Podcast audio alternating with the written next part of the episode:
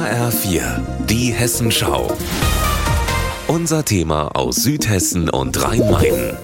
Ich bin Lars Hofmann und stehe hier an der Autobahnraststätte Gräfenhausen West bei den 120 streikenden Lkw-Fahrern. Im Moment wirkt es fast so, als ob sie sich in der sechsten Streikwoche fast eingerichtet haben auf dem Rastplatz. In einem Lkw sind Teppiche für Gebete ausgerollt, in einem anderen haben sie vorhin Karten gespielt.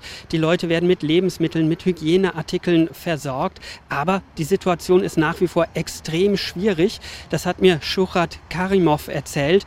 Der Usbeke ist seit 40 Tagen hier und der Familienmensch Mensch sagt, dass er vier Kinder hat. Я уже три месяца домой деньги не отправил. Я семейный человек, у меня четверо детей.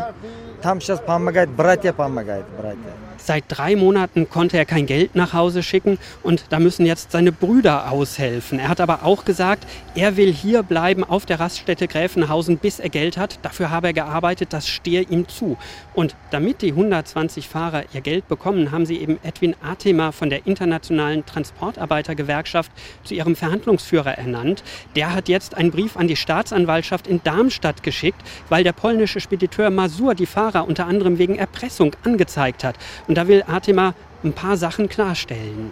Weil wir denken, dass die Staatsanwaltschaft hier die hat normaal zu tun mit jemand, der klaut etwas in der Supermarkt. Oder das für einen Staatsanwalt, vielleicht ist das sehr kompliziert. Was sind die Gesetze? Die Gesetze sind da, um die Fahrer zu schützen gegen Banditfirmen. Atema sagt, der polnische Spediteur Masur halte Gesetze nicht ein. Zum Beispiel müsste er den Mindestlohn hier in Deutschland bezahlen. Und dann diskutiert Atema heftig mit den Fahrern, wie der Konflikt gelöst werden kann. Die Fahrer wollen ja über eine halbe Million ausstehende Löhne bekommen. Und im Moment gibt es einen dubiosen, sage ich mal, Armenier, der angeblich Teile der polnischen Spedition kaufen will. Der bietet angeblich 200.000, das wäre nicht mal die Hälfte dessen, was die Fahrer fordern. Es gibt also noch keine Lösung.